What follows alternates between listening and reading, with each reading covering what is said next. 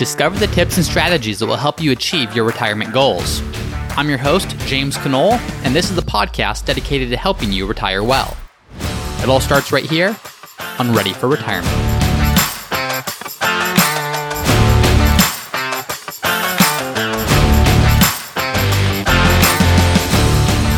Hi, everyone, and welcome back to another episode of Ready for Retirement. I'm your host, James Conole, and I am excited to be back with you here today for another episode. Today, we have a listener question that we're going to go through. It is a question that comes up quite a lot when I talk to clients, and so I'm excited to be able to unpack this question on today's episode. And before we jump into today's episode, just another quick reminder as I've talked about the last couple episodes, we are now on YouTube. So if you like watching content or consuming content outside of just this podcast, which I hope is helpful, then explore the videos and the resources that we have on our YouTube page as well. The YouTube page is called Root Financial Partners. So R O O T Financial Partners. That's the name of my financial planning company. And that's what our YouTube is under as well. So be sure to check that out on YouTube. Make sure if you've not already done so, please subscribe and please leave a review or a five star review if you're enjoying this podcast. And without further ado, let's jump into the question for today. This question today comes from Jim. Jim says, Hi, James. I am thankful for the podcast content you provide. Very educational and useful. Thank you, Jim. I was just wondering if you could provide an overview of a suggested asset allocation and asset location for someone who is at or in retirement. FYI, I will be 56 in December and I plan to retire in April 2022. My wife is also 55 but plans to work at least another two years to reach her 30 year pension. We both plan to delay our pensions to 65 and Social Security until 70. I also have about three years of living expenses in cash now, plus a home equity line of credit I could use to provide another two years of living expenses if needed or to avoid sequence of return risk. So basically, we will be able to delay withdrawals from both our 401ks until around age 60. I'd appreciate any macro level insight or suggestions you can provide. I will continue listening and keep up the great work. Thank you, Jim. Appreciate that question. And by the way, if you are listening and have a question, you can always ask it at readyforretirement.co. I look at all the questions that come in and I'll either respond with a little message directly if I feel it's just a quick, easy question to respond to directly, or I will save it to respond to on a future episode. So, what Jim is asking is how do I think about my investment mix and where I have my investments between different types of accounts as I plan to retire sometime within the next 12 months here. All right, so let's explore this. Here's the general approach that you would take. You're just looking at classical financial planning theory or classical financial planning methodology. What you do is you say, okay, I'm retired. I'm going to take my portfolio, invest it in a 60 40 mix or 65 35 mix of stocks and bonds. I'm going to create 4 to 5% of income from there. And I'm just going to go off and be merry and enjoy my retirement. But that might not do you much good here. And here's why. Number one, it's looking like Jim and his wife are going to have an early retirement. So, and when I say early, of course, I'm just using early relative to the quote unquote standard retirement age of age 65. So, early retirement is going to impact that a little bit. Number two, strong income sources. It looks like there's both social security and pensions for each of them. So that's going to have a role in terms of how should you have your assets allocated. Number three, not only do they have strong income sources, but they're somewhat inconsistent income sources. And I shouldn't say inconsistent, that's maybe the wrong word, but it's not a level income source. It's not as if Jim and his wife retire and then have the same exact income every single year. It looks like there's going to be a long period of time with no income, and then a period of time with higher income when the pensions start, and then a period of time with even higher income once Social Security kicks in from there. And then finally, the fourth thing is I have no idea if these pensions are covered or non covered, meaning will they impact Social Security? There's the windfall elimination provision, so WEP, WEP, and the government pension offset, GPO, that if these are government pensions that you're receiving and you received these pensions from work credits that you received while you weren't paying into Social Security, that is going to impact your Social Security benefit. So there's a few different things that we have to consider here that don't just follow the general standard approach of invest your portfolio the right way and just take the standard withdrawal rate. So where would I start with this? I would start with this. The first thing that I want to know, Jim, is what are your expenses? Really, at the end of the day, your portfolio is a tool, and your portfolio is a tool to help you generate the income you need to generate in order to do everything that you want to do in retirement. So, when you retire, what is it that you want to do? what are the things that you need to spend money on? Because once we know what those expenses are, that's where we can really start to understand what role does your portfolio play in generating income to offset those expenses. The second benefit of that is understanding what your expenses are going to be throughout retirement. And there's plenty of episodes we've talked about this before. So if you need help understanding how to understand or how to calculate what your expenses will be, you can check out episode 68, where we talked about generally how much do people spend in retirement, but more specifically, episode number seven of talking about how you can understand how much it will cost for you personally to retire and the best way to approach that. So understand what your expenses are because the second piece of that, as I mentioned, is you mentioned, Jim, that you will have your pension starting at 65 and not just pensions, but delayed pensions, meaning those pension income numbers probably continue to rise until 65, and Social Security at age 70, which means you're maxing out your benefit there too. So, one question I might have is once you know what your expenses are, let's assume they're $100,000, just to use an easy number, how much income is going to be coming in from your pension and Social Security after tax? So maybe the tax part's harder to calculate at first, but how much gross income will you receive from those? So before taxes. Let's assume that you have a very strong pension and that your Social Security by age 70 is a very strong Social Security benefit.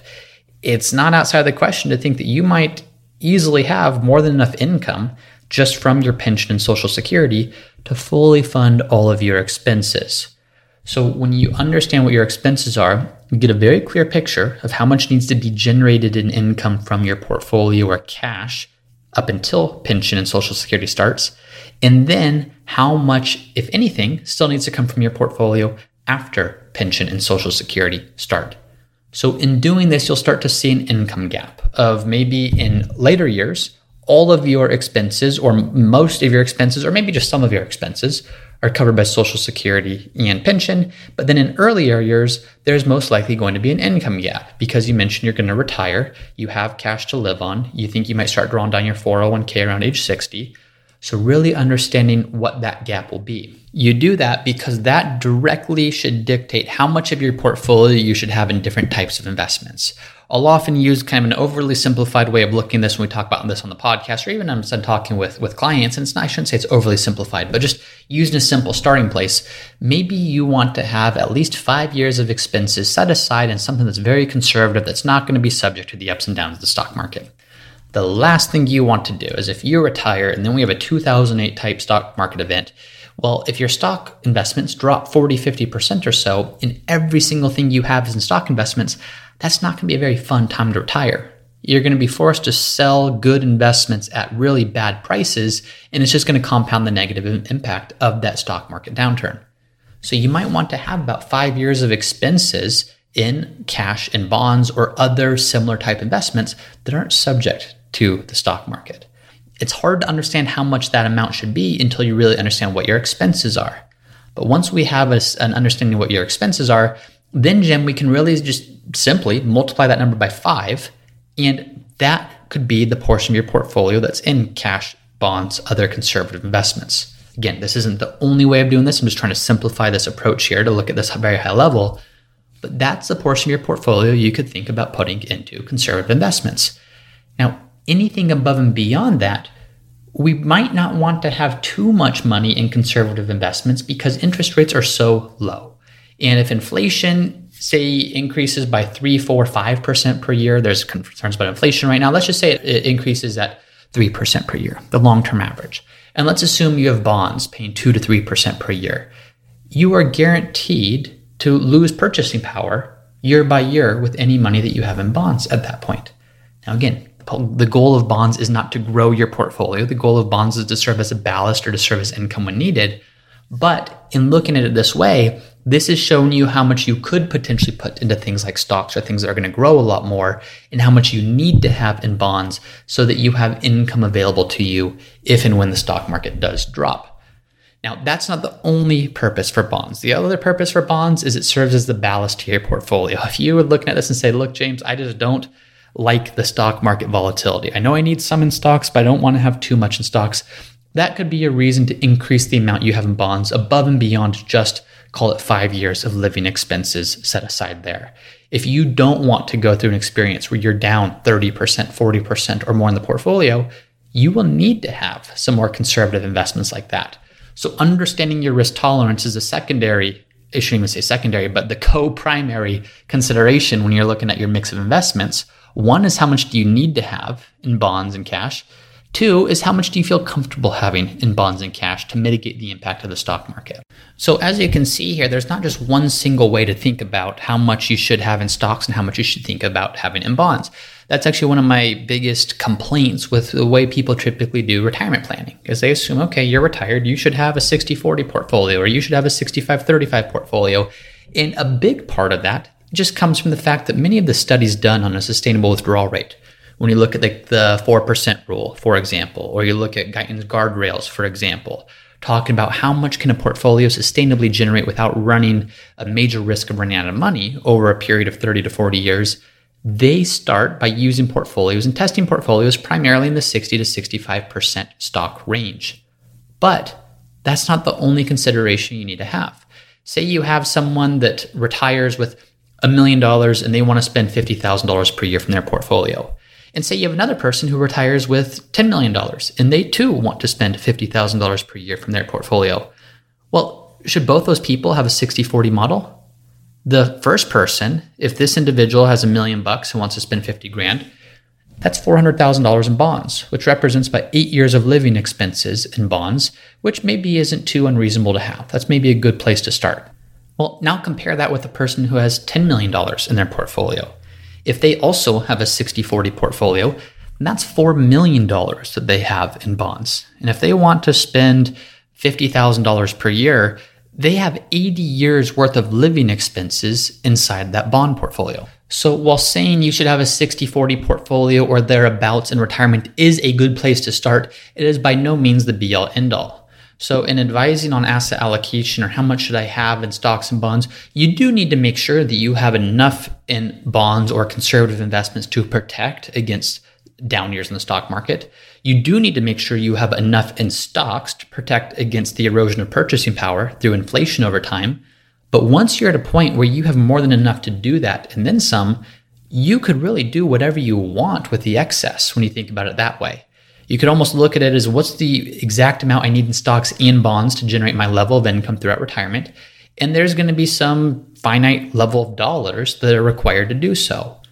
Well, theoretically, any amount that you have above and beyond that, you can ask yourself, what's your goal for that? Is your goal to maximize growth, maybe to start a legacy for your family or continue a legacy for your family or to be able to do some extra giving or extra fun along the way? Great. If you want to, you can invest that money in more aggressive investments, more growth oriented investments. Is your goal to say, how can I create the most secure retirement possible? And to me, security means not going through any more ups and downs in the stock market than I possibly have to. Well, then you maybe want to invest that a little bit more conservatively to create that sense of security.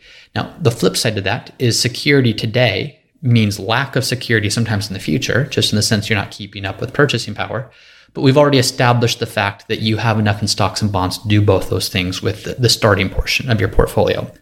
So, what is the right asset allocation? It's a very personal decision, and it's something that, that should be looked at from all angles, both in terms of what do you need to have from a necessity standpoint in different types of investments, but then what do you want to have with any amounts above and beyond that? And that should be driven by your goals and what's most important to you, and whether that's long term legacies type stuff, whether that's security, whether that's growth, it's a very personal decision.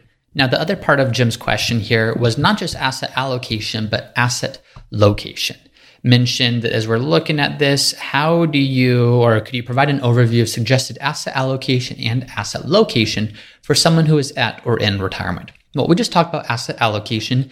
For those of you listening, maybe you've never heard the term asset location. What that means is once you've determined the mix of stocks and bonds and different asset classes that you want to invest in, the next piece of this is asset location. So, where do you own different types of stocks and bonds? And that's important because when you're looking at your investments, your return is going to come from one of three places interest, dividends, or capital appreciation, or in other words, growth on your investments. Each of those things can be taxed differently. Some are taxed more efficiently than others. And so for the things that are taxed less efficiently, we want to own those in IRAs and Roth IRAs where you're not going to be paying any taxes because all taxes are either tax deferred or tax free. For things that are more tax efficient, you want to own those outside of IRAs or Roth IRAs. Because if you're going to be paying taxes in a brokerage account or just a standard taxable account, you want to minimize those taxes as much as possible. Now, here's the thing asset location, in my opinion, should never trump asset allocation. Meaning, asset allocation should always come first, and then you fill in using asset location.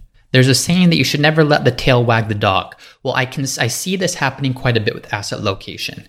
Never let the tax tail wave the asset allocation dog, which is not going to sound as cool as the, the original saying, but you get the picture of asset allocation is by far more important than asset location, which is also important, but do not make asset location the priority at the expense of your asset allocation in changing your asset allocation just to fit the asset location principles we talked about. So, when you're looking at this, Jim, or anyone else who's listening, the asset location is a secondary thing. So, once you come up with the right mix of stocks and bonds at a high level, the next step is start filling in the gaps. So, okay, we have the bond portion of our portfolio. Maybe we want to put as many bonds as possible into our IRAs and 401ks where all the growth is tax deferred. Then, any of the stock portion, as much as possible, we want to put that into our brokerage account because the taxes on capital gains is lesser than the taxes on interest and non qualified dividends. One thing to note here, and this is where I'll disagree with a lot of people. Some people talk about using asset location and because of that, put tax inefficient things like bonds into a Roth IRA. To me, that does far more harm than good. I want to see your Roth IRA grow as much as possible. I want your Roth IRA to become your biggest account over time within reason. So, why on earth would we put bonds in a Roth IRA if all the future growth in the Roth IRA is completely tax free? If I'm going to retire at 55 or 56, I want that account to double, triple, quadruple in size over the next couple decades or so because all of that money is completely tax free. Why on earth would I want bonds in there, which is going to keep my Roth IRA smaller, which is going to limit the amount of tax free income that I can have? So other people will look at this and look at it from such an academic standpoint that they, they lose sight of the forest through the trees. They're so focused on the details that they miss the big picture of wow, how can we maximize the growth in our Roth IRA? And in fact, having bonds in the traditional IRA accomplishes the same purpose if we're trying to do some tax planning.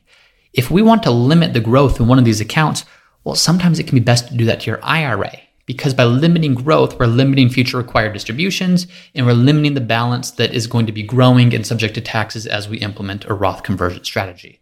So that's a bit of an aside. But what I would say here is fill in using asset location, but not at the expense of your asset allocation, not the expense of owning the right types of investments along the way. Now, for you, Jim, the interesting thing here is with your asset allocation and your asset location, asset location would say to put stocks in your brokerage account. Well, you've already told us that you have some cash, that you can live on that cash for your first few years of retirement.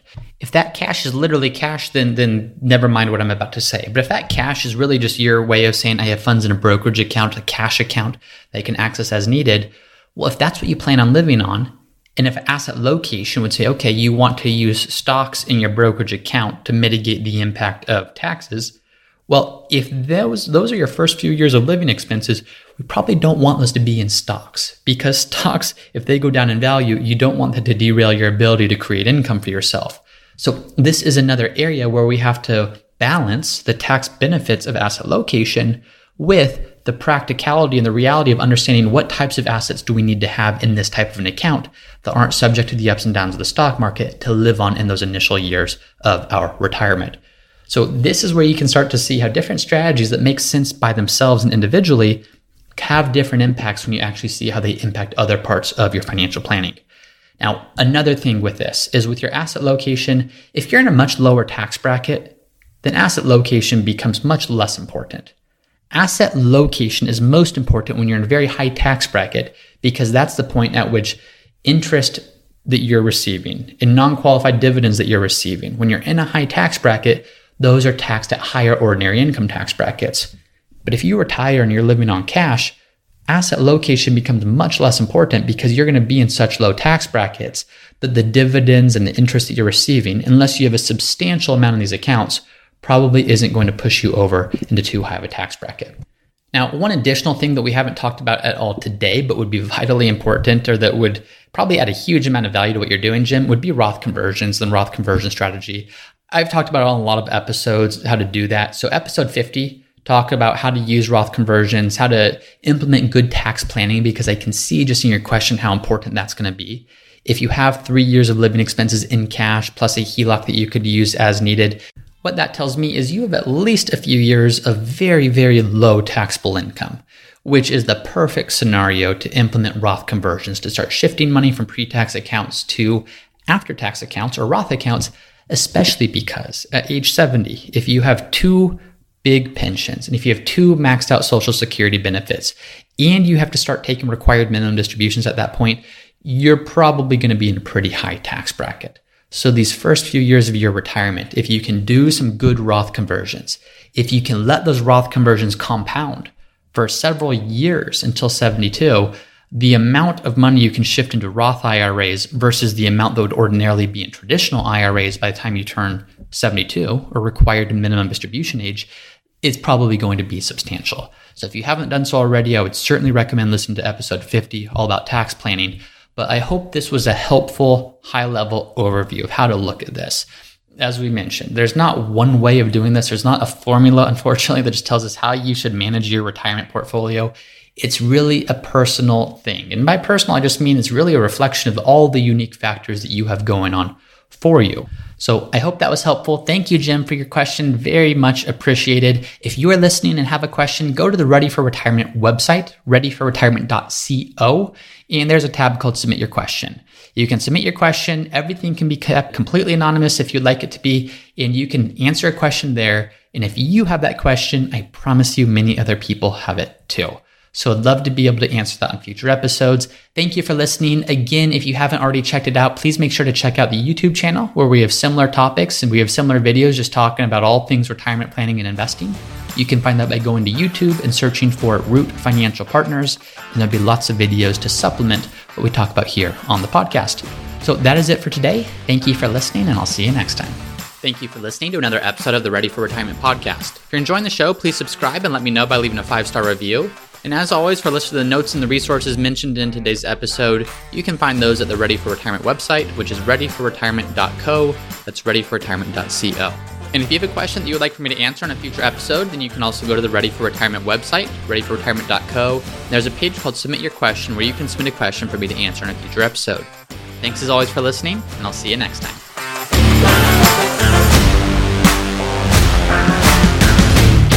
Hey everyone, it's me again for the disclaimer.